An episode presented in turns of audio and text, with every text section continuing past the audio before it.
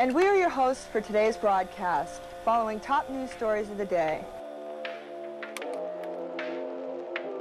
Good, great, grand, wonderful. I have a bad feeling about this. What ain't no country I ever heard of? They speak English and what? It's the good, the bad, and the what? Lost your train of thought, didn't I?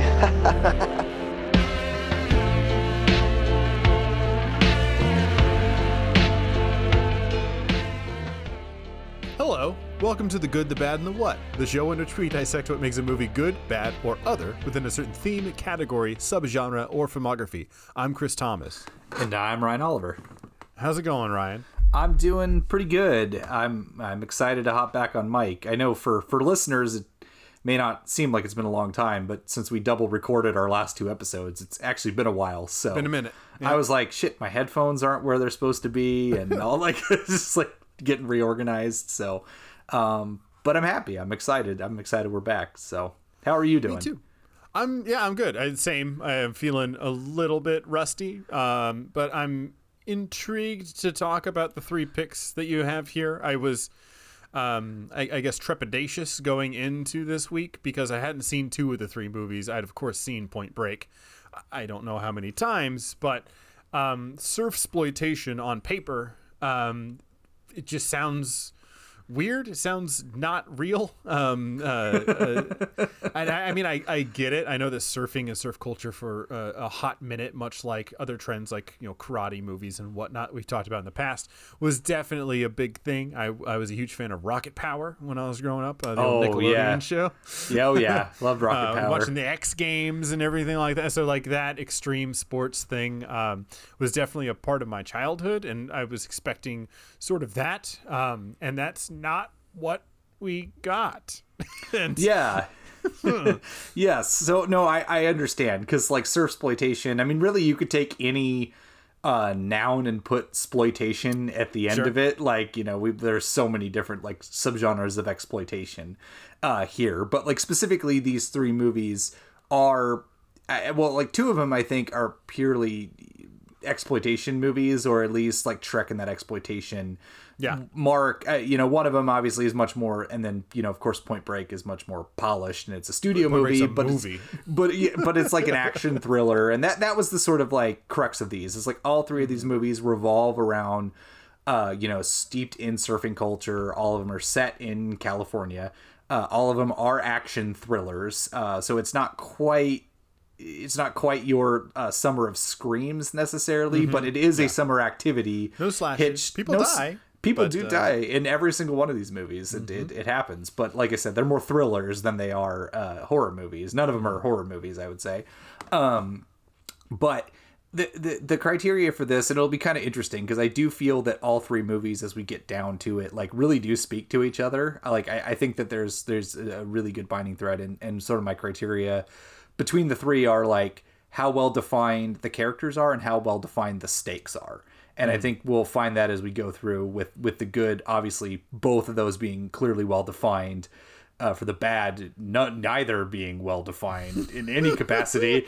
And then in the what, which, you know, makes sense. I think the characters are well defined, but the stakes are uh, uh, maybe uh, we'll, I, I we'll mean, figure it out. I'm really curious to get into our what pick. I am too. It's it's not a traditional what, I, I guess I'd say. It's because it's not bonkers the no. way that some of our what is. It's more it's more like it's almost there, like for what it is. Uh, sure. It's not quite, but it's almost there. And there's enough to make it, you know, what it there's is. There's enough but, to chew on and ponder over, but uh, it's another, like, I'll never watch it again. That's fair. I, I might. That was my second time watching it, so I can't. Oh. I, I've well, seen it twice, so I can't necessarily say that that I won't, but why don't we get in the picks? I mean, if you've sure. seen the title, you you know what we're getting into, but um, I'll just introduce them for the good. Of course, come on, it's Point Break from nineteen ninety-one, directed by Kathryn Bigelow. What uh, else for the, would it have been? What else would it have been? For for the for the bad, uh, the very bad, uh, I've chosen Surf Nazis Must Die from nineteen eighty-seven, directed by Peter George.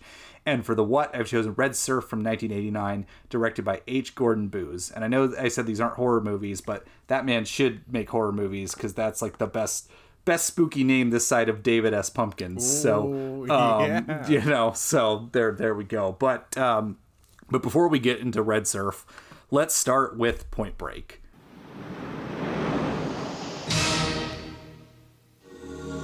On the coast of Southern California, you can only surf, party, and make love for so long before it's time to go to work. Rock and roll! twenty-seven banks in three years. Everybody free! Anything to catch the perfect wave. I'm not a crook. Patrick Swayze. Fear causes hesitation, and hesitation will cause your worst fears to come true. Keanu Reeves. And you think I joined the F B I to learn to surf? Point Break. Adios, amigos. Um, I think I should ask probably the most important question uh, first is. Um, Have you ever laid down and fired your gun in the air and went, ah? Um, no, I've not laid down on the ground and fired my gun in the air and went, ah. Uh, Is no, it before... true that there's a point in a man's head that if you shoot it, it will blow up? Point Break or Bad Boys two? Which, uh, no, which one are we watching first? Um, and now we've covered them both because we talked yeah. about Bad Boys. We're just going to dog like this into Hot Fuzz and just talk uh, about that instead. But no, in all seriousness, uh, what is your history slash relationship with, with Point Break? Uh, I didn't see Point Break until uh, college when uh, I lived with uh, Nick, a mutual friend, Nick. Um, And he was a fan of the movie, found out that I hadn't seen it, and thrown it on. So it was much like that scene in Hot Fuzz of like, you haven't seen Point Break? Like, it's going on.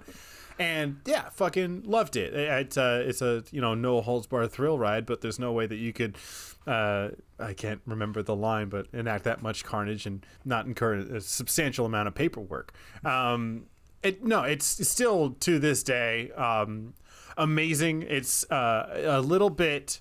It's very light on its feet, um, a very oddball in very strange ways. I mean, like, Keanu is Keanu. Um, he dips into sort of Bill from Bill and Ted a little bit in his performance. Um, and then Gary Busey. Um, love Gary Busey. Busey's um, on one in this movie. He's so dude, good. He's on some level, and it. I want to get to that level. I, I love Gary Busey in this movie. But, like, there there's not a single bad thing that I can say about Point Break, and that's really just the highest praise you can give a movie. Is just like anything that I was like I were to say about it would be nitpicky and stupid, and I should just shut up and enjoy it. Well, I mean, I think it's worth anything that you have that you know that you want to talk about. That's what we do on the show. That's totally no, but I, I mean, like it, it would be minor things. Like I, I can't even bring anything that comes to mind. Like I would need to watch it and sit there with a pen and paper and be like, oh well, maybe they shouldn't have cut there. Like it's that. Like really minor stuff that you would need to actually look for it as a whole cohesive story and as a movie. It it comes together just about as well as you could hope. Oh, absolutely, one hundred percent. And I'm I think I'm in the same boat with you. I don't think I watched this movie in its entirety until college. It was one of those movies that was on T V all the time. Oh, so yeah. I had seen bits and pieces of it throughout the years. But I don't think it was until college where I actually sat down from beginning to end to watch this movie. And and I'm kind of glad uh, because I think even as a kid, I would have thought this movie rocked because it, it mm. just it moves at a, at a clip.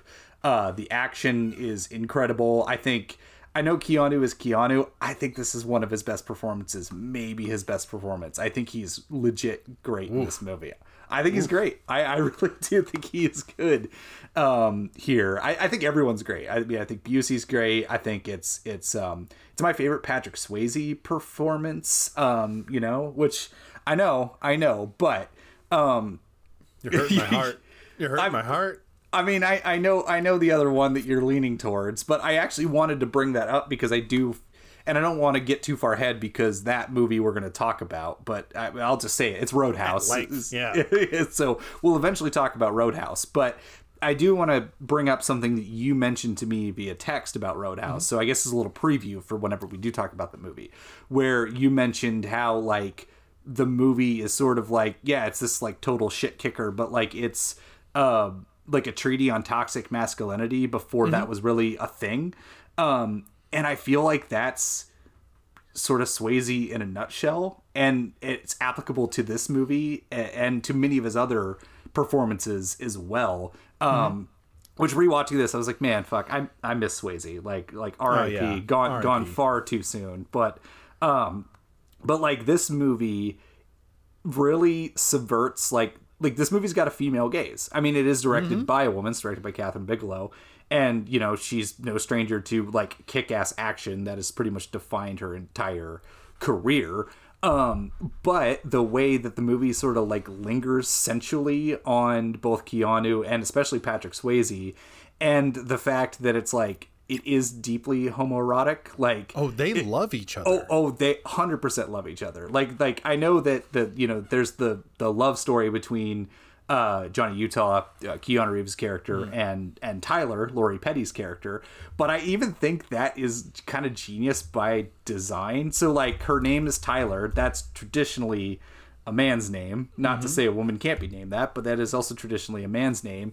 Um, and, like, Lori Petty's a very attractive woman, but, like, the the way that they shoot her in certain, se- like, segments, mm. there's, like, highlight like a masculine quality. Like there's I, there's like she's got op- shortcut hair. She's got and... shortcut hair. Yeah. There's a scene where um like like uh, Johnny's in. They're both laying in bed, and she's like sort of got her arm draped over him, and you could see like and she's cut like she's very mm-hmm. like you know, but like it's very like you know in um the the camera's like really lingering on like the broad shoulders and her bicep and like things that you would normally linger on like a male in a movie, yeah. right? And so like there are like touches like that that I think are just so brilliant in this movie, which then leads into like, you know, what truly is the love story of this movie, which is between Johnny Utah and Bodhi. Like it mm. is, it is there for sure. And I think like that is such an interesting texture to a genre that's been like hyper masculine. And so like this movie, again, it rips from an action department, but I think that subversion makes it brilliant. It's like it's like Top Gun on purpose. Like Top Gun's in the closet, right? Like Top Gun's a movie that's in the closet. The, the, it's there. The subversion's there, but it's, it's self but it's self-conscious about it. It doesn't really realize that. Top Gun is like is like a is like a um, it's like the director of Nightmare on Elm Street two not yeah, knowing Jack Shoulder not, not knowing that the movie he was directing was like homoerotic, and then everyone else on the production be like, yeah, dude, it's obviously super gay. What do you? yeah, how do you? It's the movie you're directing. How do you not know? Yeah, he's like totally. at a, a leather daddy bar, and he's like he's got uh, uh, the lead character and his gym teacher are like naked in the shower together, and he's like whipping him, and it's just like, wait, this movie. He's gay. yeah. The, yeah, bar- the bartender too is Bob Shea, the head of New Line Pictures. yeah. Man, we got to talk about that movie at some point oh, it, too. It, it, yeah, it, but uh, but no, it's like those. But those touches, I think, make make the movie so much more interesting and deeper than it is. And I think oh, yeah. like it also sort of helps because the the movie knows. Like Kathryn Bigelow and, and team, like, no, you've seen this kind of movie before. This like kind of heist movie, and that kind of sure. like you go undercover and you get too deep undercover, and the the hotshot person. And it's like I love that the movie starts almost with like caricatures, but it also like gets through the bullshit really quickly. Like mm-hmm. the opening in the first three minutes, it's like we get through Johnny Utah. Like we get it. He's in the police academy. He's top of his class. Mm. He's firing and he's hitting every target. Um, you know, he gets transferred it's like to the, the F B I. Departed. Yeah, it is like The Departed. Yeah, it's like, but it gets through it quickly. He gets gets there. Um, you know, John C. McGinley plays like almost like a parody of a like a oh, top brass yeah. hard ass who's also McGinley's fantastic in this movie. Uh, he's typecast as that like uh, exuberant, smarmy asshole guy, but like for a reason because he yeah. plays that role. So splendidly. I love oh. watching like the same thing. I've never watched Scrubs, but every time somebody oh, ever posts any like short video clip that has Doctor Cox in it, I'll stop and just watch it out of context to be like, oh, okay, like this is going to be hilarious. McGinley is the the star of that series, like unquestionably. And and because it also peels back, like as that series progresses, it sort of peels back the layers behind his sort of like smarminess, because he's mm-hmm. a genuinely good actor. It's sort of like, I, I hate to bring up Platoon again, but it's like, it's sort of like his character in Platoon is that way, right? Where he's like the hard-assed and, and, but like, you know, but there's like the humanity that like they peel back. So, mm-hmm. but this movie, he gets to just relish in it because there isn't any humanity in it. He's just a dick the entire movie. Yeah. Um, and it's just so satisfying the way that him and Busey play off each other. And then mm-hmm. when he finally gets to deck him in the face, it's so good. Respect for my elders. Dude, Busey, uh, like... that's the other thing. Like, this movie blends genres so well. It's a heist movie, like, for one. It's also a buddy cop movie. Mm-hmm. And everyone has great chemistry. Like, the chemistry between Keanu and Lori Petty is great. The chemistry between Keanu and Patrick Swayze is great. But the chemistry between Keanu and um, Gary Busey is just phenomenal. Like, oh, my God, yeah. Well, and it, it's carried so much by Busey's energy, too, in the scenes yeah. that they're in. Because, I mean, like... we get scenes of them bouncing off of each other, bouncing ideas off of each other, but it very much has that mentor-mentee relationship of him not talking down to Keanu, but very much like, I'm bringing my years of experience into this, but he has like immediate sort of respect for Utah for pushing him and yeah. and making sure that he stays on the beat as a cop. And so like, but then there's just like these light moments, like when he's laughing his ass off reading a Calvin and Hobbes cartoon. Yes, he's just like, he's full throated. Like, there, there's things where I'm like, did Busey know the camera was running? Like that, like that scene, or like the wardrobe. I'm like, those are his shirts. Oh, I'm he not just convinced, showed up to set. Yeah, yeah. The, I'm not convinced those are not his shirts. Especially like, I, I love that the movie, and I know they're undercover, but I love that the movie throws all pretension of like him wearing normal like police business oh, suits, because yeah. it like it starts with him in them, but then like as it he's just wearing shorts and Hawaiian shirts the yeah. entire time. And they it's got like, him on on set one day in a suit, and he's like, "That's always in my contract."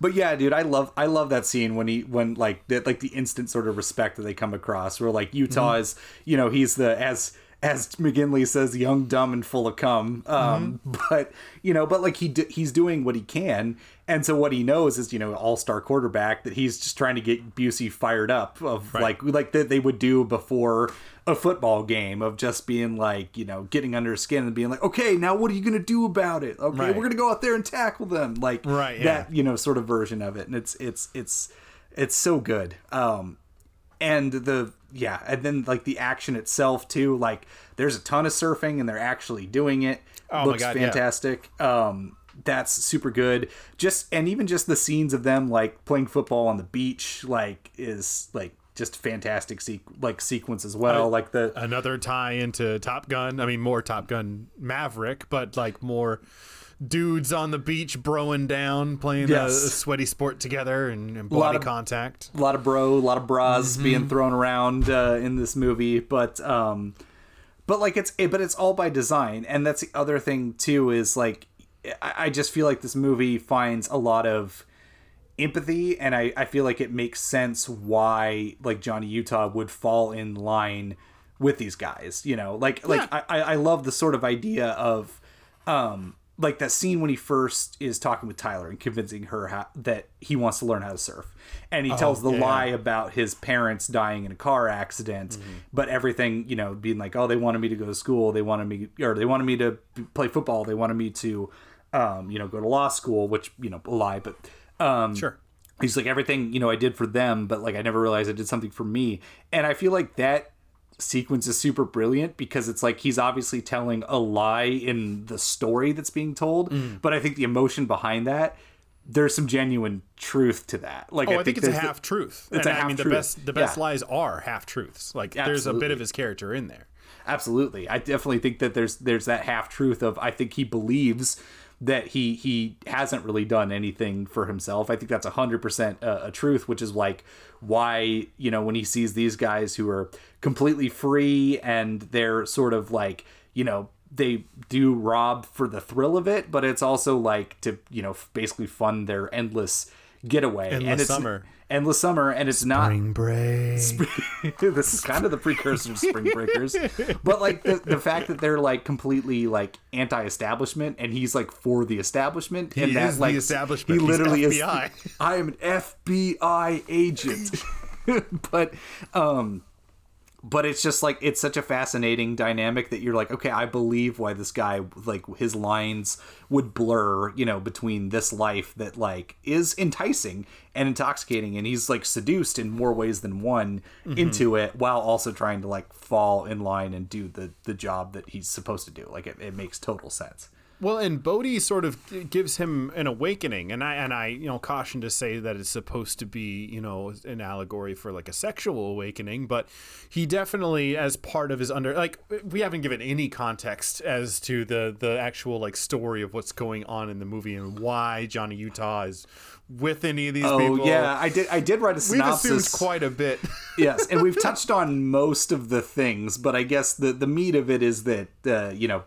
Uh, Johnny Utah, Keanu Reeves, is assigned to the, the F B I. He's assigned to the bank robbing division. Mm-hmm. Um, so he's in, in Los Angeles, bank robbing capital of the world. And uh, there's one group that has been incredibly efficient, has not been able to be caught. Uh, they're known. They're called the Ex-Presidents because they are wearing rubber masks of ex-presidents. Reagan, Nixon, L B J, and Kennedy, I believe, is the other Carter. one.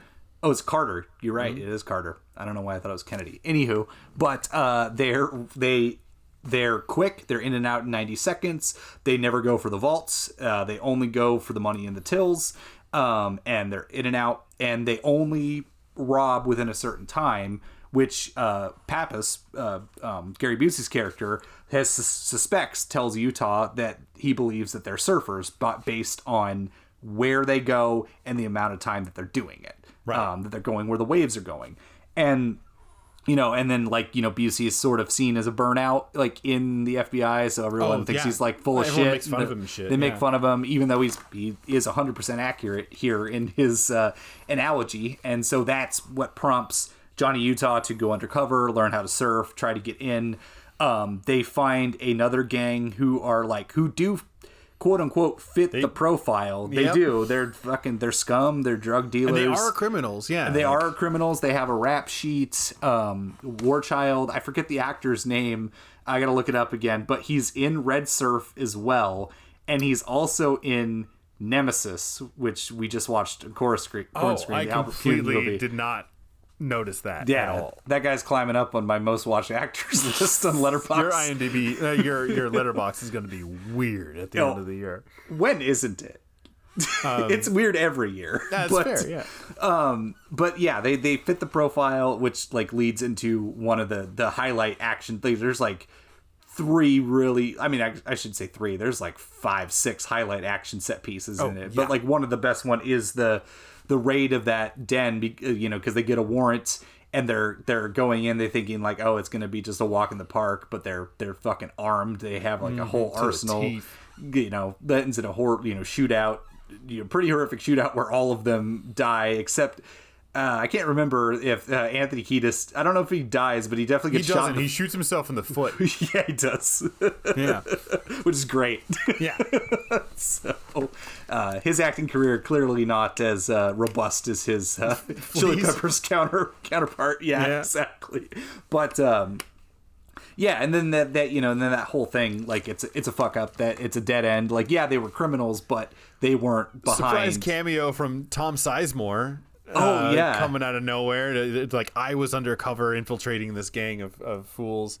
Um, I was yeah, going to mention D- about that scene, um, the the whole shootout scene. I love the restraint that throughout the whole segment, no music, no oh, score, yeah. no nothing. It's just people shouting and gunshots and and shit going crazy and like. While watching it, I like I could imagine in my brain like a modern movie would have had like a ticka ticka ticka ticka ticka ticka like like some pumping score of him like, oh shit, they got guns, he's trying to get the attention of the other guys and they can't hear it over the lawnmower that's behind the house and like, oh no, what is he gonna do? Like I could hear there being a score in the background, and the fact that there wasn't one was jarring to me because I was just like, this is so much better to just be in the moment and understand. Like, you don't need music to let you know that it's tense. Oh, You're yeah. already tense. Well, I mean, you have a one-to-one with, you know, obviously the most famous Point Break knockoff being the first Fast and the Furious movie. Yeah. Um, where there's that sort of identical scene where, um, where like, the motorcycle gang is getting arrested, where, like, Paul Walker and um, um, uh, Ted Levine, like, they get the warrant to go arrest the motorcycle gang. Um, and it's almost identical to this scene, but it is like a... I don't remember if it's Power Man five thousand, but it is like a song. It's like along those lines. Like, I, yeah, Butthole Surfers it, or something. Yeah, well, no, it's it's more new metal-y. Um, oh, okay. It was two thousand one after all. So um, is it Worlds Collide? No, I don't think it's Worlds Collide. I now I'll have to look it up. It's gonna bother me because like I haven't seen the first one in a while, but like I I remember it very vividly, and mm. I, I know the sequence, and I know it's got a song like that. But long story short, like.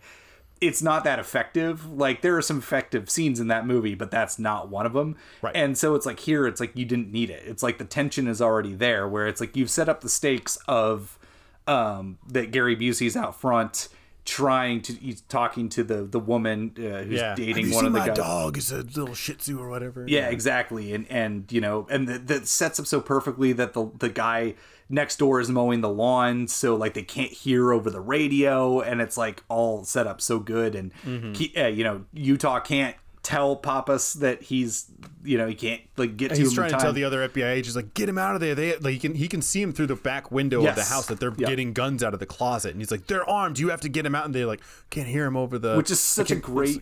Like, it's not a split diopter, but I love that shot of... He's got, like, one of those little mirrors that the mm, dentist mm-hmm. would use, like, in your mouth. And that the way you just sort of see it, like, in the top corner of the screen. It's, mm-hmm. oh, it's so good. Like, oh, that whole sequence is so great. Like, yeah. and, and the fact that it's, like, it's so good that I'm, like, I... I knew all of the sequences. I'm like, well, this is the, where the foot chase happens too, right? And then it's like, oh no, that happens way no, later. In that's another movie. Awesome scene in this movie. Oh my movie. God. Uh, Sway- Swayze throws a dog at him during that scene, yeah. which I like never a really noticed. Ass dog, like yeah, not just... not even like a like a Shih Tzu or something that you can pick it's up like, with one it's hand. It's like a lab. It's a, it's a big ass dog.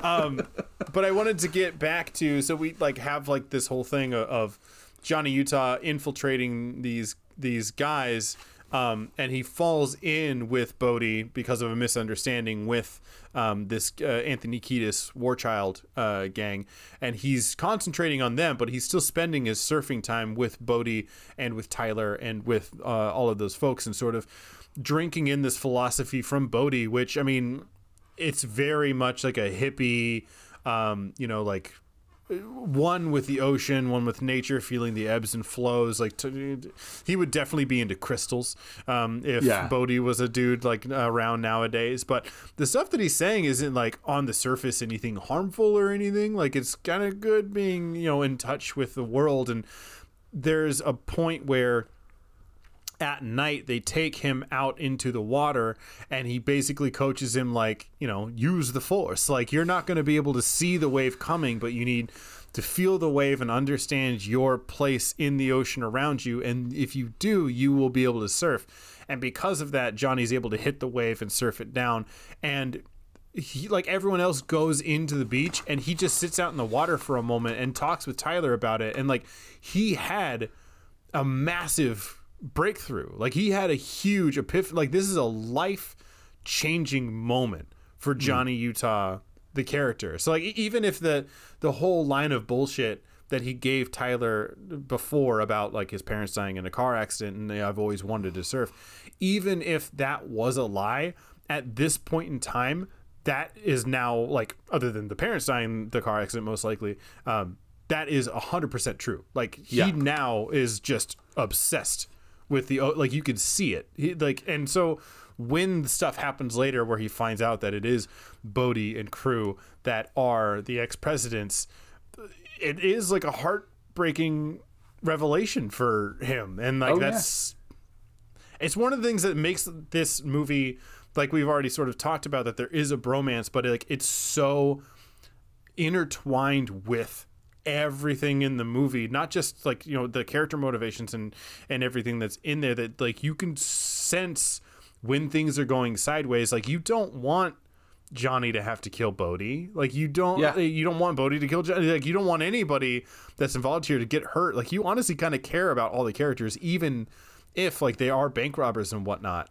Oh, um, one hundred percent. I mean, I know that like that scene, you know, the famous firing the gun in the air scene, you know, is mm-hmm. now sort of become somewhat of a joke because of Hot Fuzz. But like, you know, sure. even, I think Edgar Wright himself would even, you know, be, you, you know, to admit like, no, that scene is, is great. And that's why it's he's fantastic, paying homage yeah. to it. Cause it's like the, the way that scene is built up too, you know, cause it's like, obviously it follows this incredible foot chase, as we already mentioned some of, but like, you know, Utah jumps that fence, fucks up his leg. Like, he mm-hmm. can hardly move. He has Bodhi dead to rights. He can yeah. make that shot. We we've established, because this movie's a series of terrific setups and payoffs, like we've established that he's an incredible shot.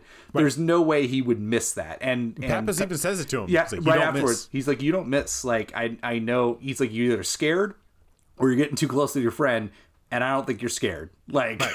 It's like, so I know, and you need to figure your shit out. But it's like, he knows, and like Bodhi, you could see it in Bodhi's eyes underneath the Reagan mask, you know, that like you see the, the you know, he, he knows that he can do it, right. but he, he doesn't do it. But he also knows that you're not going to shoot. Like yeah. he, he has that same realization of like, you may have me dead to rights, but you're not going to do it. Yeah, exactly. And he's right. It, and he's right. It doesn't happen. And it's, yeah, it's, it, it becomes, uh, you know, it becomes a tragedy. And like the movie does set that up incredibly well, to where it's like, it's not just like a dumb action movie. Like, these are like mm-hmm. full flesh and blood characters. So like when things happen, um, you know, getting into the final leg of the movie where they sort of like, they really like that, not like they really work one over Utah, like in multiple ways of like Bodhi being like, I know how to deal with somebody like this, of mm-hmm. like, not just like, it isn't just enough to show him the footage of them kidnapping Tyler, um, you know, and saying like, no, you actually need to help me. I'm the only one who knows, and you need to get me to that place so that they could free them. But it's like, no, we're going to take you skydiving first. Like, well, we're going to take you into a bank robbery and not give you a mask. And you need to be an active participant in this bank robbery.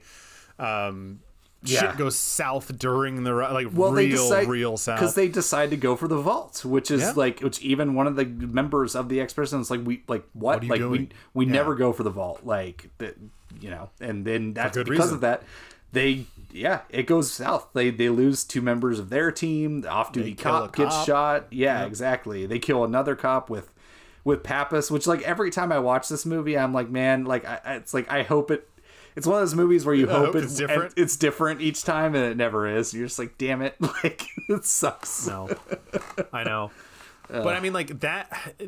It, it's Pappas dying, who's like sort of like the father figure for Johnny. That really kind of like finally like severs that tether between yes. Johnny and and um, Bodhi. Because I mean, like then we get the excellent skydiving without a parachute scene. Yeah.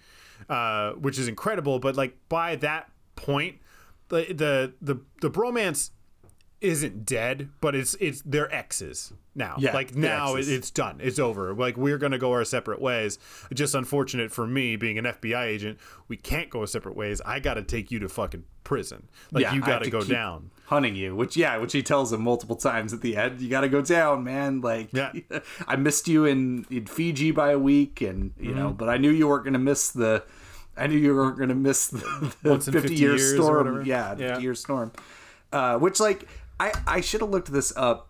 I I like the ending. I think it's like poetic, and I think it works. But like I'm I'm trying to realize if like the.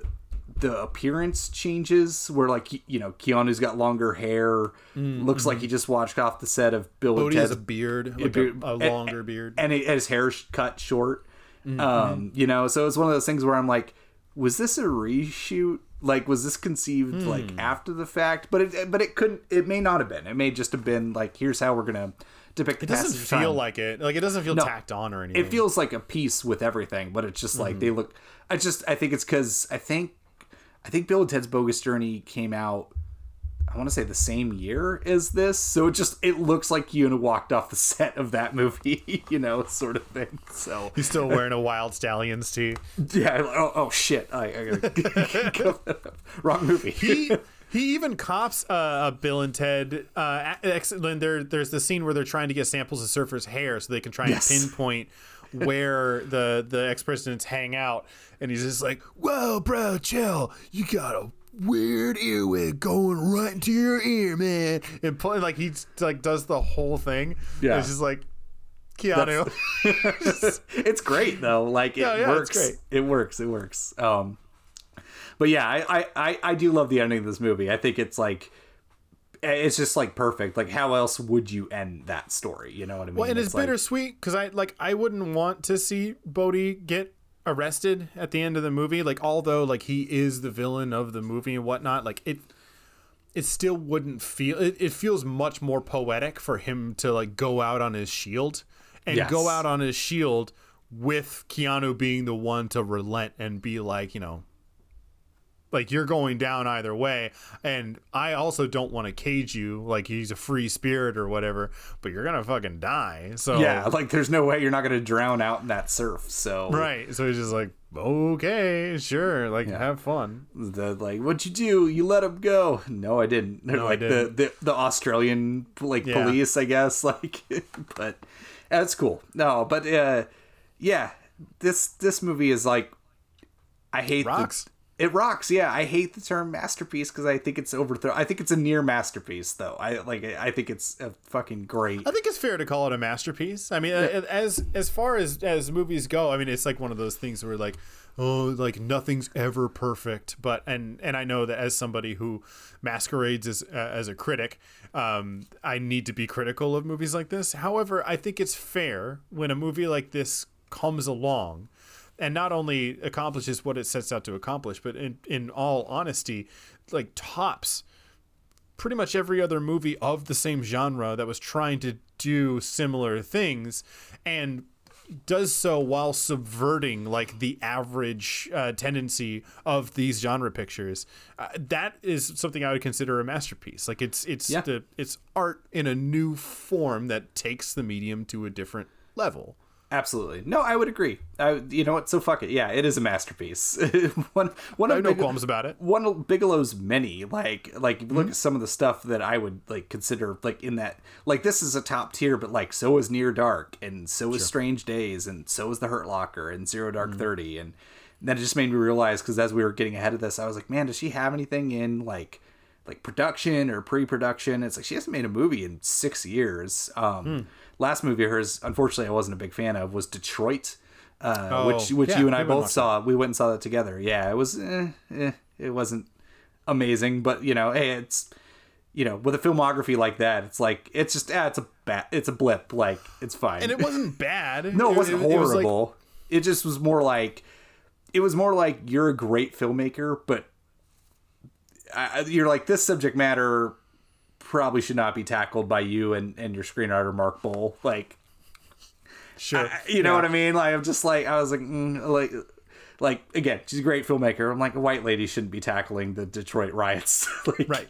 I'm, I'm sorry, but uh, but it wasn't a bad movie by any stretch of the word. Just no. sort of a little misguided, but you know. But hey, it's it's all right. Um, I guess the only thing I'd mention briefly, but because I've never seen it, they did remake this movie in twenty fifteen, like full full bore. Like I know the Fast and Furious is most famously like the same template as oh, this movie, yeah. but um but dumb but dumb I mean but I mean I haven't seen the twenty fifteen Point Break, but like I, even Fast and Furious, I, from my understanding, is like leaps and bounds better than oh, that. I'm not surprised. I mean it can't I mean it You know, I've still rewatched the Fast and Furious every once in a while. I'll never see the remake of Point Break because no, no intention to. No, I, I thought about watching it for this episode. I was just like, why would I? Why would I do that? I waited too late, like because I rewatched this last night, and so I'm like, I don't have time to rewatch it. And even if I did, or watch the remake, and even if I did, I don't think I would do it. So, no, no reason to. Um, another movie you have no reason to watch. Oh yeah. Is Surf Nazis. I wish I would have not must, watched it. I, I mean, I yeah, me too. Uh, this is unfortunately this is my second time watching it because uh, because obviously they were my picks, so I'd seen it before and been like, this movie sucks, so yeah. it fits uh, this one. Um, Would you yeah. say the title? Or was it? I already said it. it. I think I said oh, it. Surf fuck. Nazis okay. Must Die, yeah.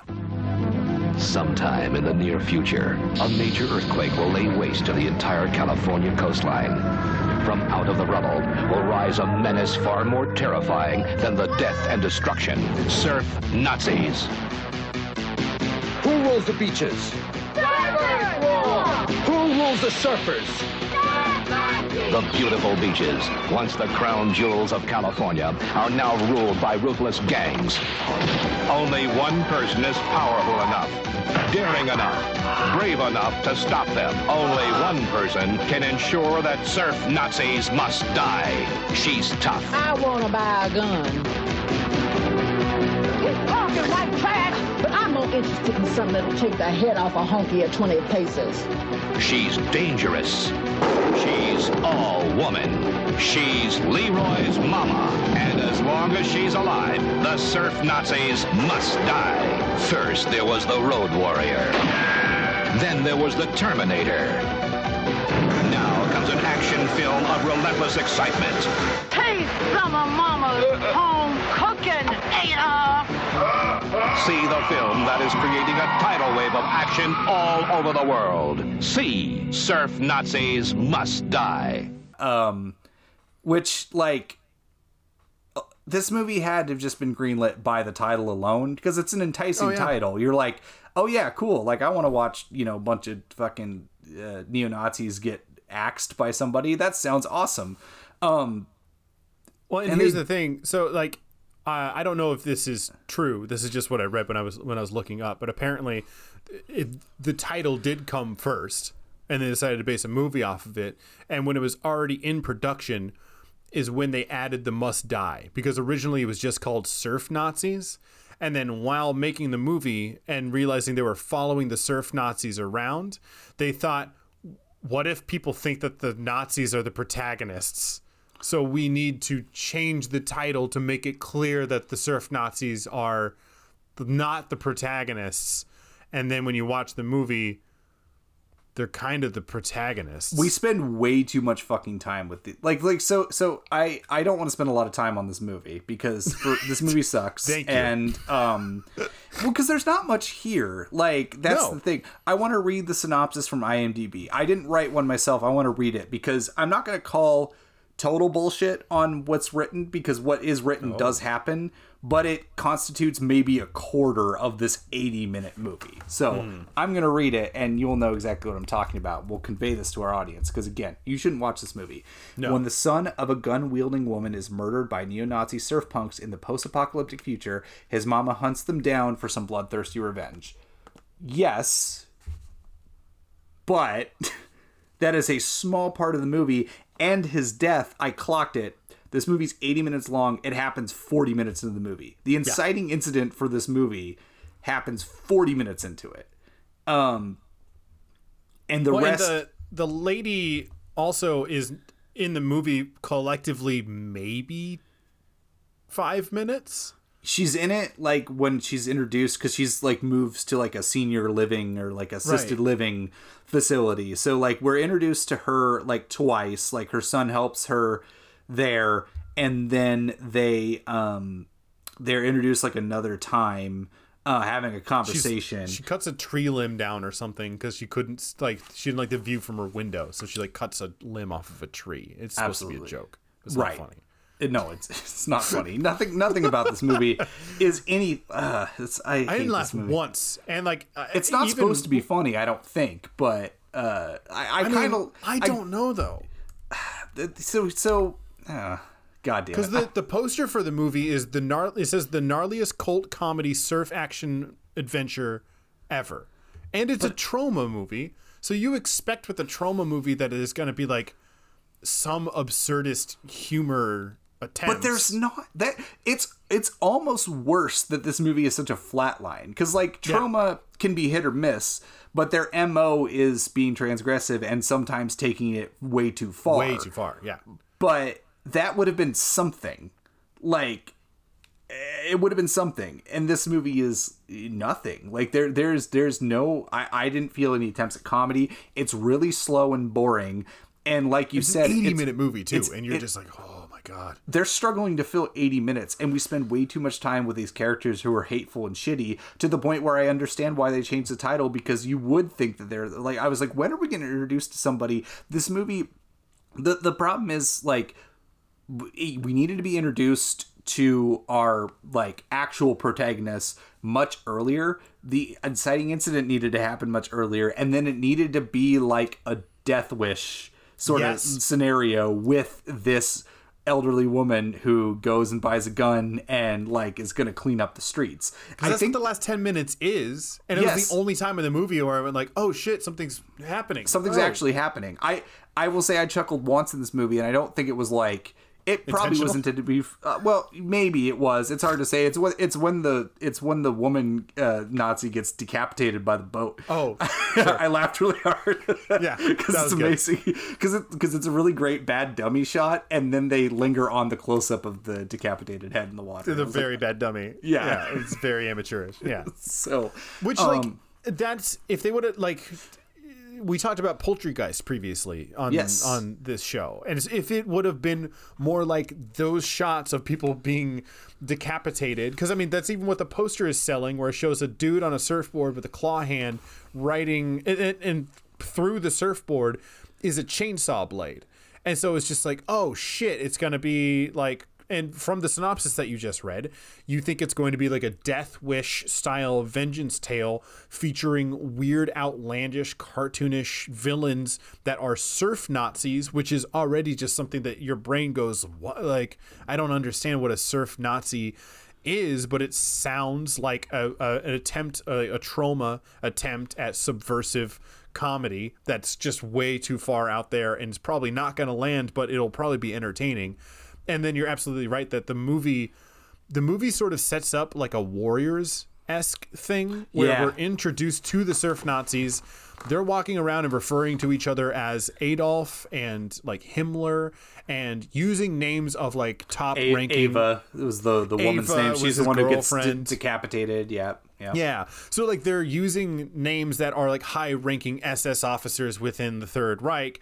So it, it's either like, okay, these people had the shittiest parents ever, or it's like the Warriors and they're doing like a Swan, Ajax, Cochise thing where they all have like their gang member names that are in theme with them being the surf Nazi gang. And then they introduce a different gang that I can't really understand what their affiliation is. Is there's two gangs that at one point in the movie stand side by side with each other, and their costumes vary so slightly that I didn't understand if they were the same gang or not until they showed at the end of the scene that they like eyed each other and then like left separately, and I was like, oh, I thought that was the same fucking yeah. deal. It's it's not like the Warriors where you have the riffs and the Warriors yeah. and the mimes and like the Jets and the Sharks, like, you know, right? Yeah, yeah. There's a clear delineations between these groups, but like.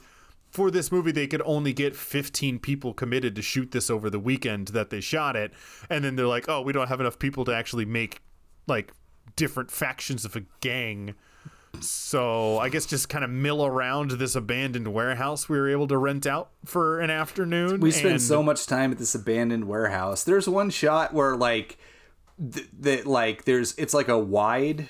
Uh, like it's all done in a wide, and they're like far out in the frame where he's like working oh, yes. on something, to the point where I'm like, I, I was there's a part of me where I'm like, in any other movie I might call this like an artistic choice, but in this movie I'm just like, no, there's like they just didn't have the means to light it or whatever. I like whatever it is, but. I was waiting for somebody to come in close to frame and like a rack focus and then like reveal like, oh, some other character's watching oh. them and something's going to happen. Like and the introduction. I, cut, I was like, oh. Yeah. Uh, like the introduction to, I know it's way later movie, but I was thinking like the introduction of um, Javier Bardem's villain in Skyfall. Where, like, yeah. the camera's locked behind Bond there in that chair, and he does start, like, out of focus, and he's monologuing as he walks closer to, right. to Bond. Yeah. Um, I thought they were going to do something interesting to introduce a new character. And it's just like, oh, no, no. you just don't know how to make a movie. That's okay. That's evident very early on in this movie. Because, again, This movie's eighty minutes long, and eighty percent of it is just filler of just people hanging around and being shitty. And there's like, there's like one actual surf sequence, and, and you'll know because they reuse it over and over again.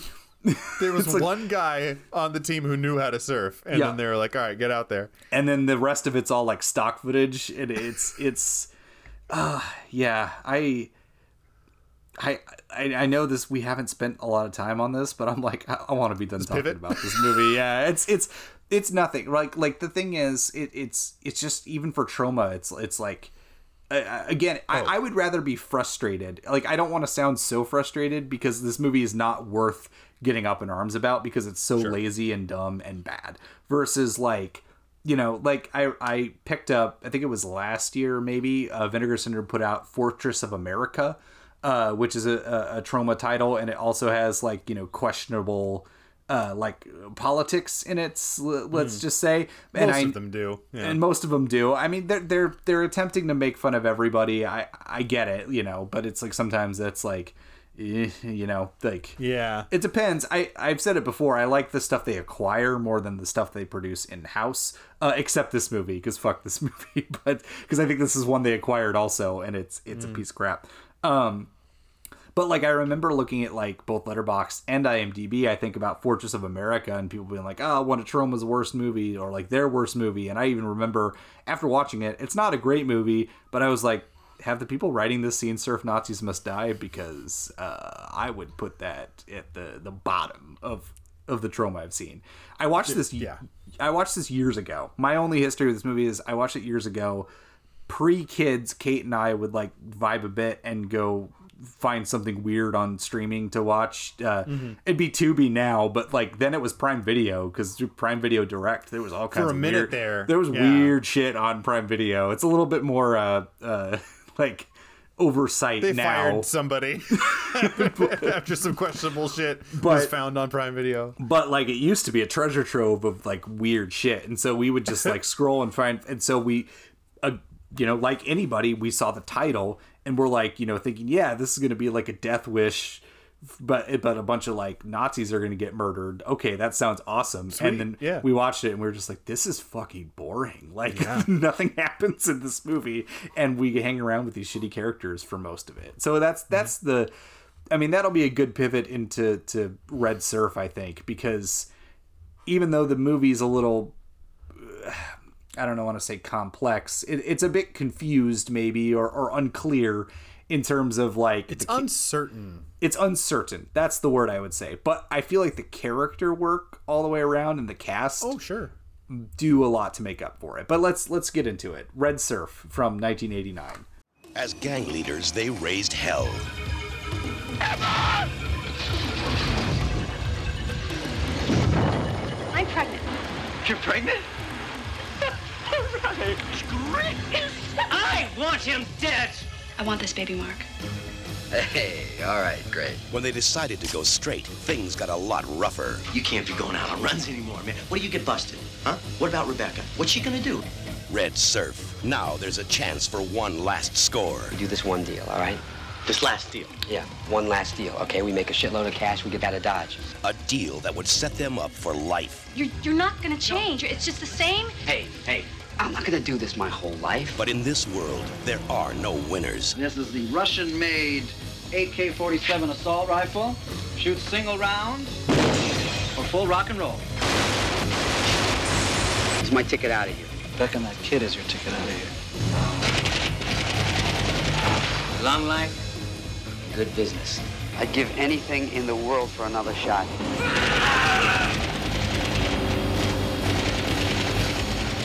Not you, okay?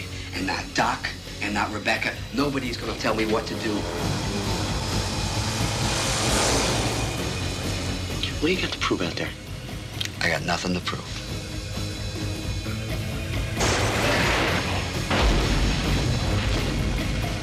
Red Surf. Staying alive is only half the battle. Starring George Clooney, Doug Savant, Dee Dee Pfeiffer, and Gene Simmons. Um, I'll actually read the synopsis this time. And yeah, we'll, start with that. We'll start with that, and then we'll go into it. Um, Remar, played by George Clooney, very young George Clooney, very um, young. is a surfer. Pre-E R George Clooney. Pre-E R, yeah, absolutely. Um, is a surfer and drug dealer living fast and free. When he discovers his girlfriend, Rebecca, played by Dee Dee Pfeiffer, is pregnant, she'll not stay around drugs, plans to move to Portland. Uh, Remar attempts to set himself and his gang up for one last score. But will he succeed or su- succumb to his own worst instincts? Um, it's kind of uh, like it's it's a little after school special-y mm. in the way it's mm. done. It, it's a little also like uh, it's a little S E Hinton, uh, little Outsiders, little Rumblefish. Yeah. Like definitely has that sort of vibe. A lot of Outsiders. To it. Yeah, I, I I picked that up on it like pretty immediately of just like this sort of, um, you know, because he like he definitely has um, I forget is it is it is it. Derry or is it Dallas? Um, because I know the two D names, but um, yeah. but uh, I think it's Derry because I think Dallas is Patrick Swayze's character, uh, mm-hmm. actually from The Outsiders. I'm thinking of Matt Dillon's character where he's like he's like because George Clooney most resembles yeah, Matt Dillon's character from that, that where where he's but like it's been a long time since I've seen or read The Outsiders where he's like a bad egg. You know, always like really up to no good, but he's got that like one shred of humanity, and that's, you know, he cares for Johnny. Um, and then so when Johnny dies, that's when he, you know, gets set on a, a even worse path that he was on. Uh, I guess spoilers if you've never read or uh, seen The Outsiders, but I guess if, if you if you went to middle school, you've probably yeah, at least say, read it. If so. You're not in sixth grade yet, I'm sorry that we just ruined The Outsiders for you. If you're not in sixth grade yet, why are you listening to our podcast? We have an explicit tag on here for a reason, but um, but it's got it definitely has that vibe to it, sure. And I think I do think the like the acting, like I think Clooney in this movie, watching him, I'm just like. God damn, no wonder he went on to become like one of our biggest movie oh, yeah. stars. Like he is effortlessly good in this movie. Like and running circles around the his co-stars. I mean like there there are people who do varying degrees of uh, good to bad acting that are around oh, yeah. him, but well, Clooney his... is very much like, "Oh, you're going to be something after this is over." Oh, for sure. Well, he did. Um, I, I can't remember the actor's name. Uh, Doug Savant is really good in the movie too, because he was mm-hmm. on. Um, I forget which T V show. He's on uh, Melrose Place and Desperate Housewives. Um, so he mostly became a T V actor, but like as Attila, his number two, I thought he was pretty good as well. Yeah. Um, you know, uh, even Gene Simmons, which we didn't even mention yet, is not bad in it. He's not in it very much.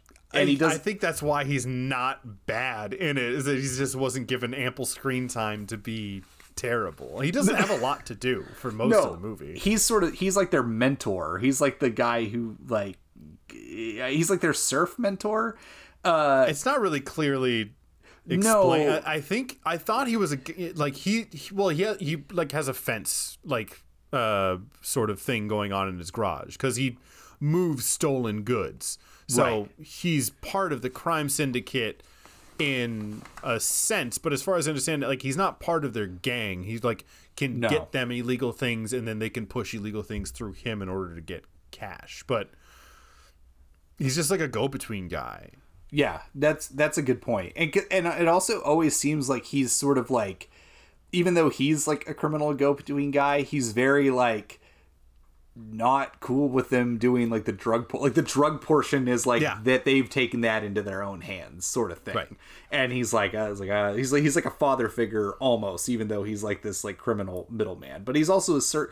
We don't see him surf, but it sounds like he like took Remar under his wing. It like is, is sort of the context we get in in all of yeah. this, and he's even the one telling him towards the end of the movie like um that like he he should get out, like, you know, you're you're having a kid, you're expecting a kid, and you want to be there for this kid. Like the movie's really confused in terms of like conveying the stakes of like this and the character's self-destructiveness, but I think Clooney does an excellent job of conveying that of like mm-hmm. you know, because he's so like he's so like smooth and so like um charismatic that it's like you really would believe anything he said. So it's like when his girlfriend tells him she's pregnant and wants to have this kid, he's like yeah he's like I'm getting set up with the gang, like, you know, we're gonna we're just gonna we're one last score and then we're out just like that. Um, two weeks from know, retirement. Two weeks from what retirement. What could go wrong? Yeah, yeah. we we find out what could go wrong. um, but she, you know, she's like, oh, she's like, oh, like, you know, and then she sort of gets like, you know, they sort of flirt and have this. She goes to cook breakfast, and then he like goes and pulls out his fucking crack pipe crack. right there in it. And just like she comes and watches him through the like the the door frame, like, you know, she doesn't like. You know, they that don't... shot was very after school special because he's just yeah. on the bed. He looks like Hasselhoff when he got hammered and ate that burger. Um, he's just like laid yeah. across the bed, like like shaky hands, smoking crack out of the pipe. And then she comes around the corner with ice cream and it's just like disappointed face. Like, there goes my baby daddy smoking crack again. It's like, get out. You need to leave that situation. Yeah, absolutely. Like, I don't know why she didn't leave it sooner, sort of deal. Uh, then, it's, yeah. like, right at that moment. like it, uh, It's so wild. Or or that, like, he he's sort of like... Uh, they they. It, and it's funny, because this predates Point Break by two mm-hmm. years. But, like, they do paint him as a sort of Bodhi in the situation, because Attila oh, goes sure. to take her to her, like, ultrasound at, like, one point. Um, because he was out, like, doing... surfing, and and he even says like, well, he's he, Remar's got his own way about things, you know, and mm-hmm. so it's just like uh that sort of element of like, ah, he's just, but it's like, but do you have to stay then? Like, no, you don't have to. Like, just just go, just get yeah. that get, get that out of here. Get that train ticket, go to Portland. Like, it's it's right. totally great. Um, you know, not there's totally not crack there. Um, no, yeah, no one does drugs in Portland. so, um, but. Sorry, I'm getting off on a tangent here. Um, I mean, we could set up some of the other like plot, because there's there is it's the plot that I want to talk about, because yeah. I think that was my my biggest issue with the plot, and is why I described it as uncertain, is that it kind of felt like it was setting one thing up and then flipped over to a completely different thing, and then jumped back back to what I originally thought it was going to go to, but didn't properly set it up in the middle. Yes. So the ending for me feels like a bit of a mess, because it's just like the the setup and payoff. It feels like you set up a completely different movie than the payoff that we got. Yeah, for sure. Or or it didn't like um like there's connective tissue missing. Right. Like, there's there's certain things that I feel were set up, but then it was like, it sort of took a lot of mostly melodramatic detours, which we've already yeah. talked about some of those, you know, or like the conversation between Remar and Attila, where he's like, you know, let me tell you something about fatherhood. He's like, they, you know, first week or first month or whatever is about, you know, keeping the kid alive. And then, then they hate you. Then something happens. Mm-hmm. They start to hate you, and they hate you, and they hate you for eighteen years. And it's like, okay, like, this guy did not have it good. He's gonna be uh, a growing up. Dad. Yeah, he's gonna be fantastic. totally, totally present.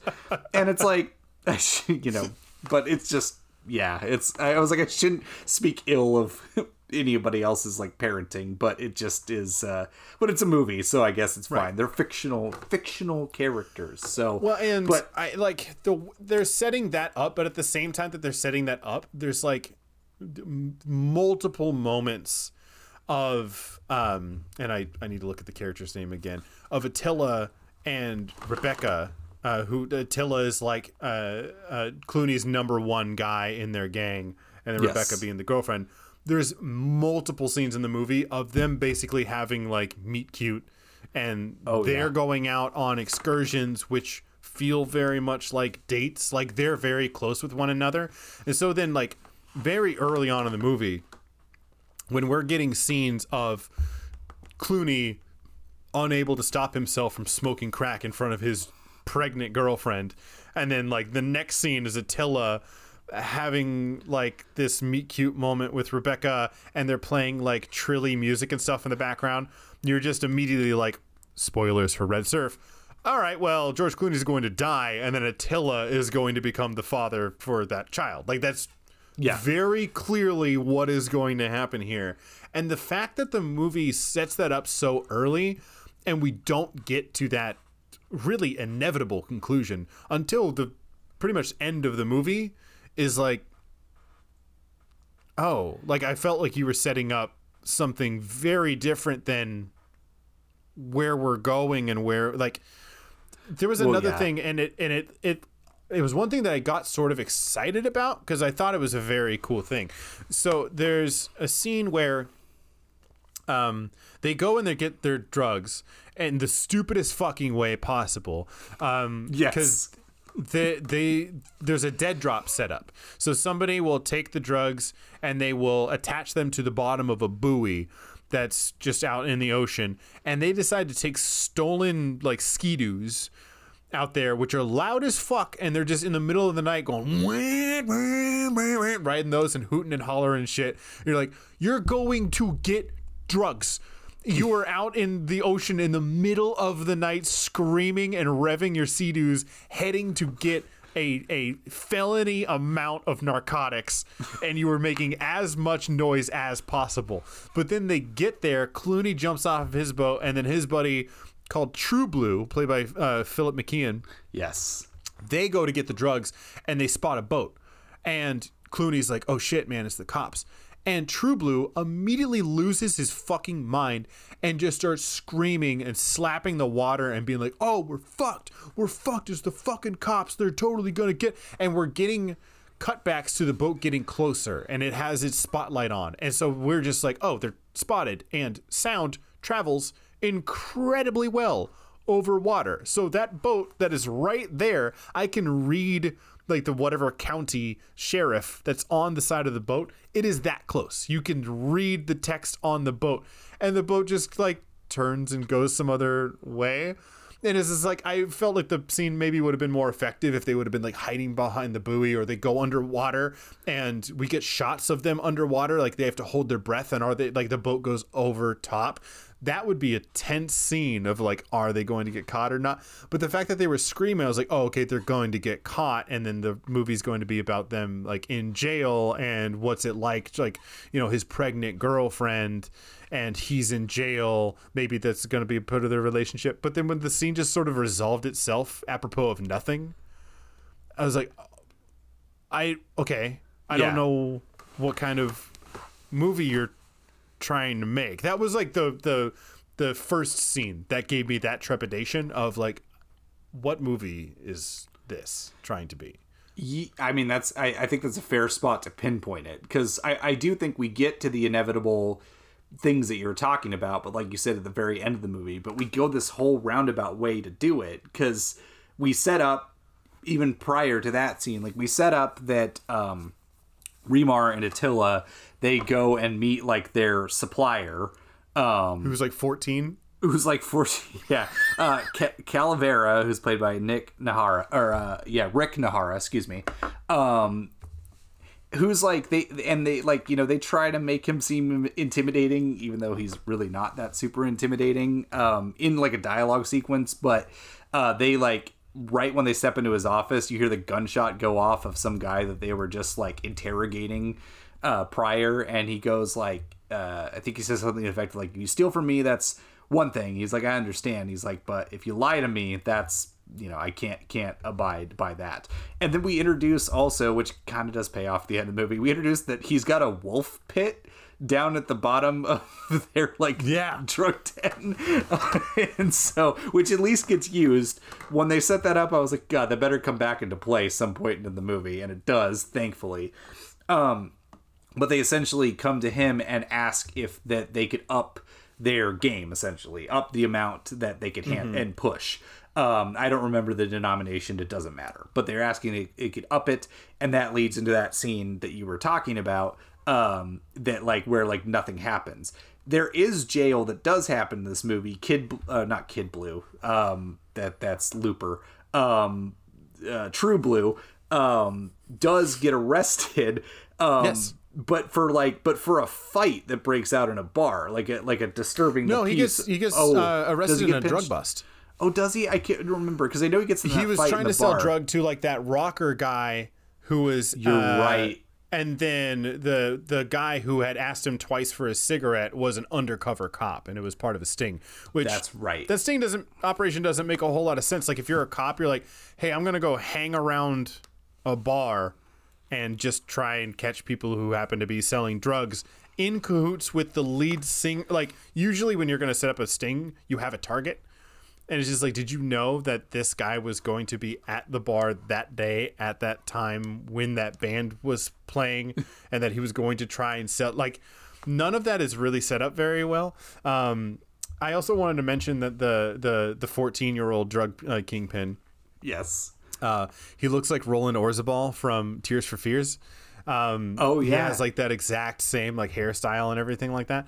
But the when they go and they meet him at like the drug kingpin house, uh, you would think that if you were uh, you know, the head of a major crime syndicate, uh, you could probably live, you know, in a house that has like heat and running water, and apparently he lives in like a, a haunted house attraction um at like Orlando Studios or something. It's like, because we we shot a movie with uh John Ward, uh our uh film professor, uh director, um uh V three, uh when we were in Ellensburg, and there was a portion of the movie that we shot that was in a, a condemned house. Yeah. Um and like when they shoot in there, there's like the the spirit Halloween curtains that are like see-through that are hanging over the windows. There's no paintings on the wall anywhere, no furniture, no rugs. They just have like a desk and two chairs that were pulled into a room. Um, you can see cables that are running off frame because they definitely are getting power run from a generator.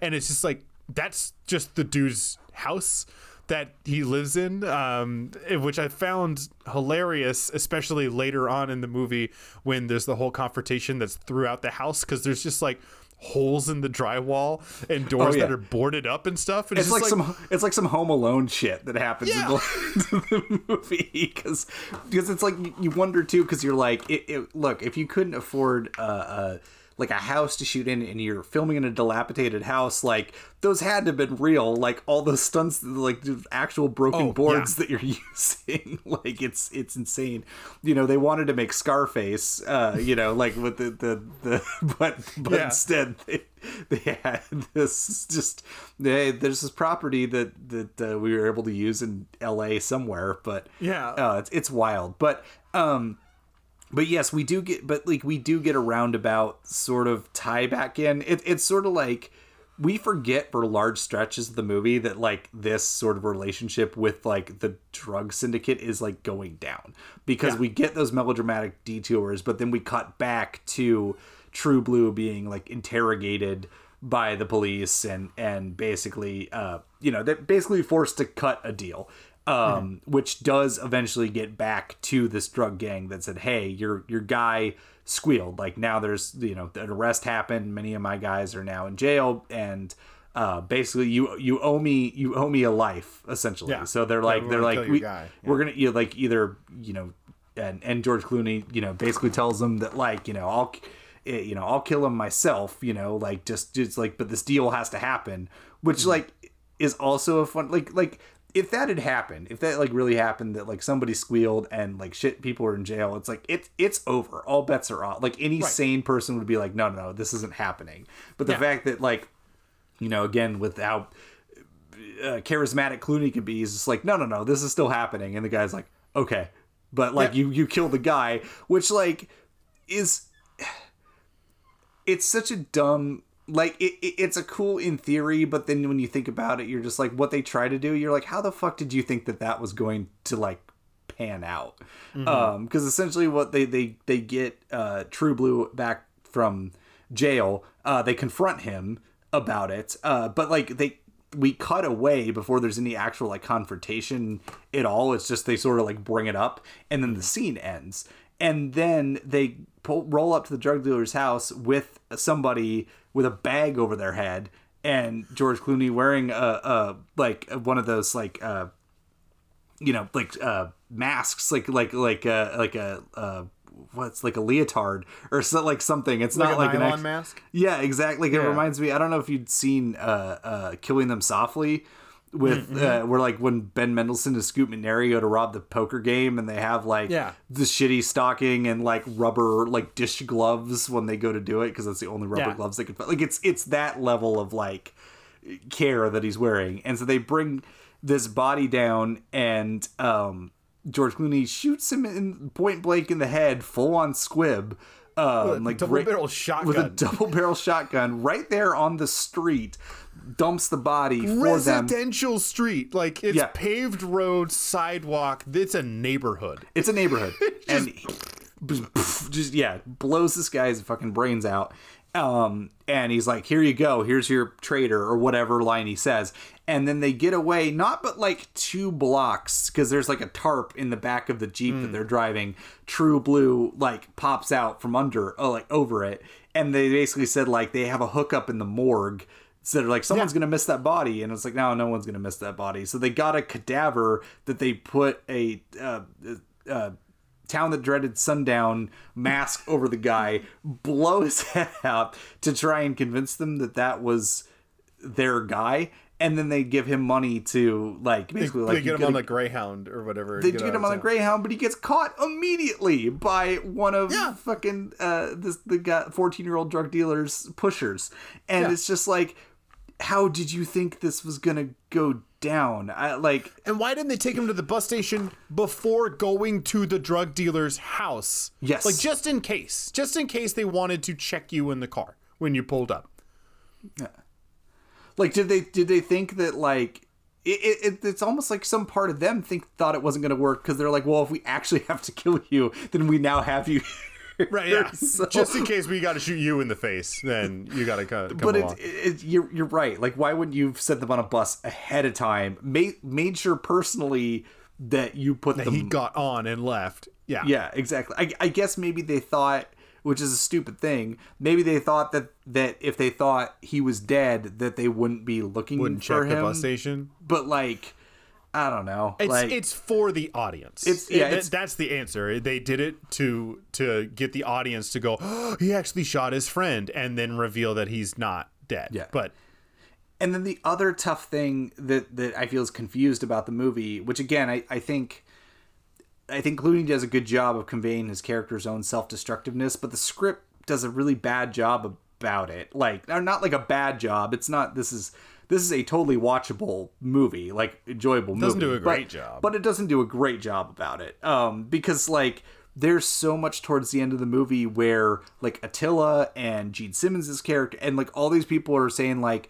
we're going to go out and we're going to do the deal, but, like, you're not going. Like, we, mm-hmm. we got it set out to where you don't have to go. You're still going to get paid, get the big payout of this, and then you're going to, you know, go to Portland with your baby mama. And that's what you're going to do. And he keeps insisting. He's like, no, no, no. He's like, this is my bust. Like, you're trying to cut me out of my bust. And it's like, no, dude, they're trying to make sure that you don't succumb mm-hmm. to your own worst instincts and actually get the fuck out of Dodge. But instead, every time he's like, no, no, no, I'm doing it. No, no, I'm doing it. And then, like, that catches up to him.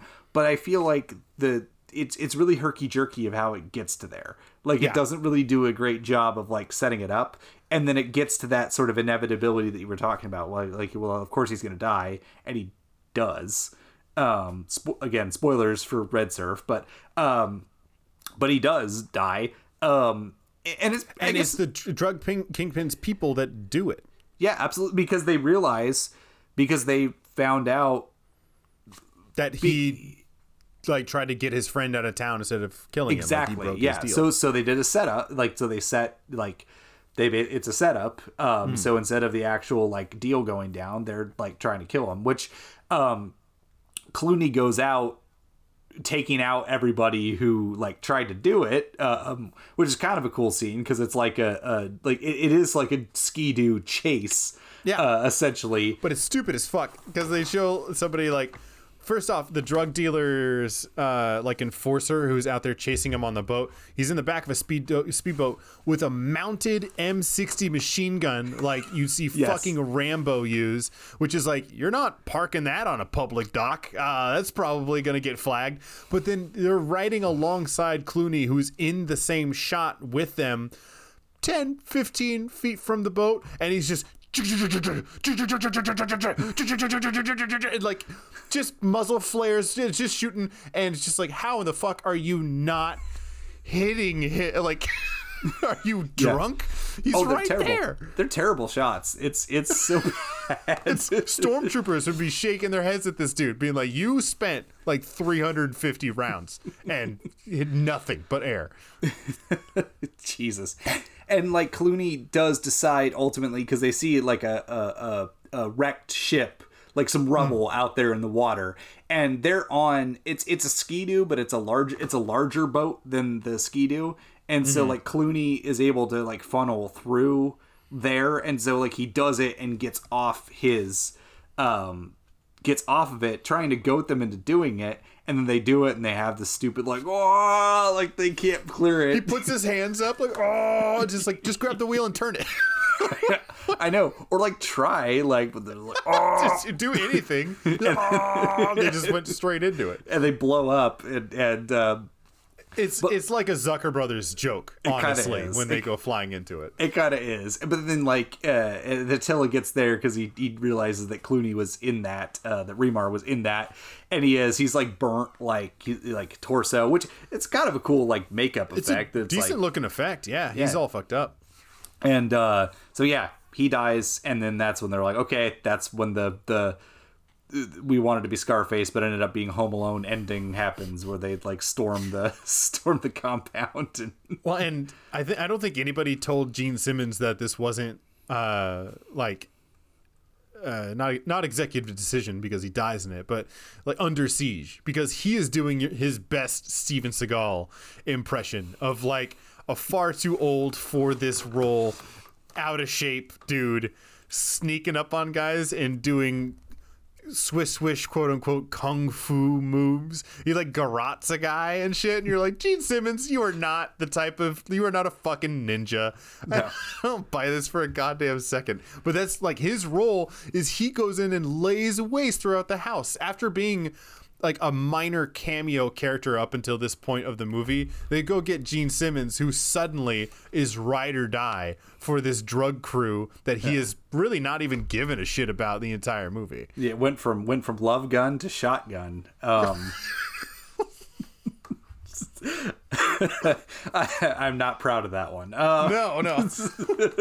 But yeah, it, well, his his best Steven Seagal impression is better than a lot of Steven Seagal.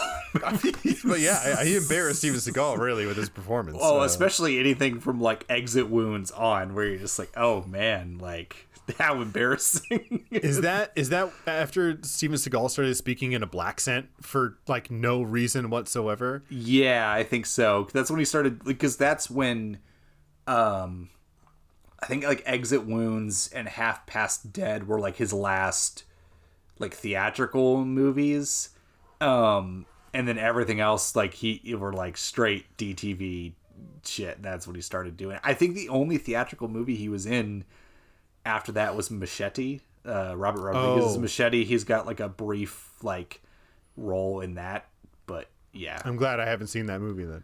Machete. I yeah, haven't seen it. It's not that glad. great. It's it's it's it's exactly. Oh, you don't say. It's exactly what you expect it to be. Um. It was far better than the second one. Oh, God, the second one they made is a piece of shit. But anywho, we're not talking about Machete. But, like, and that's the other frustrating thing, too, is, like, about this movie of, like, this is where, like, the character work, again, the script is herky-jerky. But I do mm. feel a lot of the performances sell you on the movie, or at least they sold me. I, your mileage may vary. But I, I was, But I was invested enough in this point to where I'm like, okay, what really could bring this home, because the movie's sort of uneven, is like a really like spastically violent like final like confrontation, and it, sure. it's kind of just okay. Yeah, it's kind of just okay. Like even like yeah, they do feed someone into the wolf pit, which yeah. is good that that happens. But you're like, I needed them to like full on like tear limbs out and, and shit like that. Oh, that could... yeah, I needed like a a, a a Savini head explosion. Yes, exactly. Yeah, I needed needed something something like that. Um, yeah, and it just it just doesn't quite come to fruition, and which is like it's okay because I don't think that was their aim, because I think their aim was to try and make like a genuine like coming of age like dr- action drama movie. Oh sure, but like it's sort of just all over the place, and you know, which which sort of like makes it, you know, again, it's not as bonkers as the What movies we talked about, but it's a What in that it's like, it's a very watchable movie, entertaining even, I would say, but frustrating at the same time. Yeah. Um, it but missed the mark. I mean, it like, missed the mark. Yeah. It's not, I mean, we've talked about movies in the past that are like masquerading as movies. And I think like this one doesn't quite fall into that camp, because it, it checks enough boxes to where it's like, there is some cliche shit like the the um, Attila running to the bus station at the end of the movie oh, to yeah. have the fight. Like that, that shit's like, oh, fuck you. Like this, that very like after school special type stuff. But I think ultimately the, the issue with the movie is that it doesn't have stakes for our characters until really um, uh, True Blue gets arrested. And right. then turns it then, but that's like an hour into the movie when he gets arrested and, and like turns out like I would need to go back in time. It's a ways into the movie where right. that could have easily been fixed with, you know, when we, when we introduce Clooney, he is um, not quite a burnout, but he, he totally like a, a, comes across as a guy who could achieve more, but why would I achieve more? I'm I'm like I'm having fun with my boys. I'm getting paid fat stacks by running these drugs. I'm I'm living the good life. I'm just gonna party forever. And what he needed was something to crash him back down to earth, which in this movie is like the introduction of the pregnancy, but that doesn't crash him back down to earth. He just immediately starts smoking crack, and the stakes really aren't there. Like what what we're trying to set up is, you know, him and uh, uh, uh, his girlfriend and Attila. And so then we're like, okay, so then maybe the conflict is going to be that his girlfriend starts to glow close, closer to Attila, and then they have a falling out. And, you know, because of that falling out, like their job gets fucked up. Nope, that doesn't get introduced either. Um, maybe, uh, oh yeah, that was another thing that uh, threw me for a fucking loop is when they have the drugs and they're driving it to the supplier's house, a van cuts them off and stops them, and some guys get out of the car to rob them. Oh, that's and, right. And I was like, oh, this is actually a pretty genius setup to have somebody who is like a low-level drug runner who is about to make this huge deal with a, a very dangerous fucking guy who feeds people to dogs, and then he gets robbed en route to drop off the drugs. Now he owes that very fucking dangerous guy a, a ton of money or a ton of drugs, whichever one comes first. And he has, you know, twenty-four hours or whatever to get my drugs back to me, or, or I'm going to kill your pregnant girlfriend. Like, um, like immediately we're ten minutes into the movie and we can set up those stakes very high. And then it's, it's Johnny who's like way in over his head and you never thought that things would go that, but after like they're in the middle of getting robbed and then a second car pulls up that's full of the drug kingpin's goons who are just like, hey, get the fuck out of here, and then they they like make the robbers leave, and then it just resolves itself. Yeah, and then they just go to the house and they make the deal. And so then this is like again again they do it like three times in the movie where they set up a situation for conflict to happen and then it resolves it itself in a nonsensical way. Right. Or it's yeah. just like, I wish that you would have just chosen one of those three opportunities to introduce some tension, some drama into your movie. And then I would care a little bit more about the characters and their plight and where they're like, I would worry about them. That's, oh, look at that. I'm on the edge of my seat. I want to know what's going to happen next. But instead yeah. we just get Clooney smoking crack, which is like, okay, I mean, that's got like, he's doing a good too. job smoking yeah. crack. But uh, I yeah. wish I knew where we were going with this. No, you're, you're, you're, you're, spot on. I, I forgot entirely about that minor subplot because it literally is that, and it's resolved almost immediately. It's like they had so many different avenues. You could have done Love Triangle. You could have done Stolen Goods. There there were so many avenues to take, and they just... Or, or even when he's like yelling and shouting, slapping the water, they get yeah. arrested then. Yep. Or, or Clooney is able to hide and his friend gets arrested. And then the conflict is the drug kingpin being like, your boy's gonna squeal. I like we have get you got to get him out of prison, or you'll say like, oh, OK, so like there's like literally like four or five movies that are set up here and none of them are paid off. Yes. And instead movie- we get a weird like shootout thing at the end of the movie, which is like fine for what it is and what you've presented to us. But it's like I would have much rather watched one of those four or five other movies that you kind of promised and didn't deliver on. Yeah, the movie zigs when you expect it to zag, but not in a satisfying way. Like, right. It, it like runs away from the, the conflict. And so, I mean, I guess is kind of Clooney's character in the nutshell where, you know, he, but, but it's not weaved into the narrative oh, well enough for, to make that like sort of case. So, no. um, but yeah, that's, yeah, it's okay. It's okay. It's an okay movie. That's the way I, w- I would describe it. It's not Surf Nazis Must Die. That's a miserable no. experience yeah, that go. I would not bestow upon anybody. Like, um, you know, it's not Point Break, but it's not Surf Nazis Must Die. It is a clear what of this mm-hmm. this episode. Um, but yeah, do you have any other thoughts on these three movies before we start to wrap this up? Uh, this was fun. I, I mean, I always enjoy watching Point Break. I hate Surf Nazis Must Die. Uh, I will yes. never, ever, ever watch that again for any other reason. Um, I thought that this was a fun little excursion. Like you said, it's not uh, the summer of screams, sure.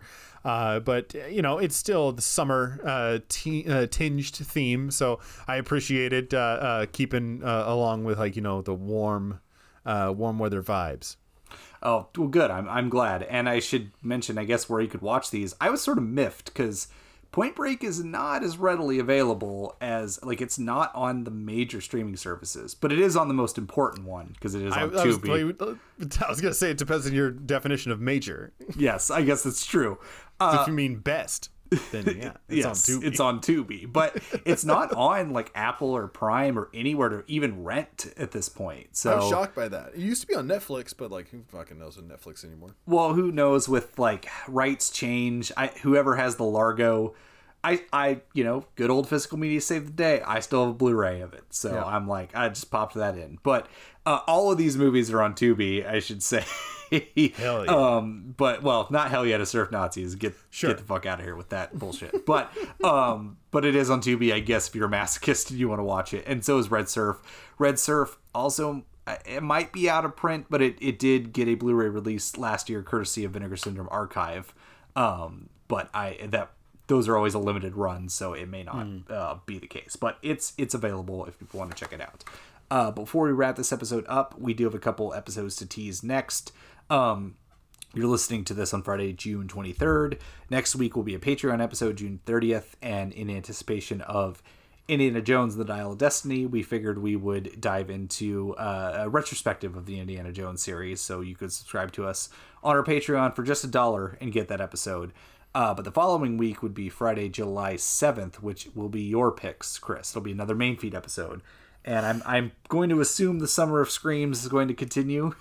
The Summer of Screams continues, and it continues in a big way.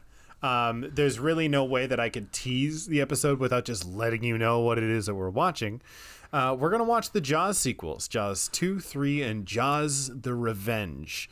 Um, oh, sorry, Jaws three D and Jaws four the Revenge. Um, I, we've talked about Jaws a lot on this show, um, and I figured, why you know why tease these out and try and find categories to fit the other movies in here individually.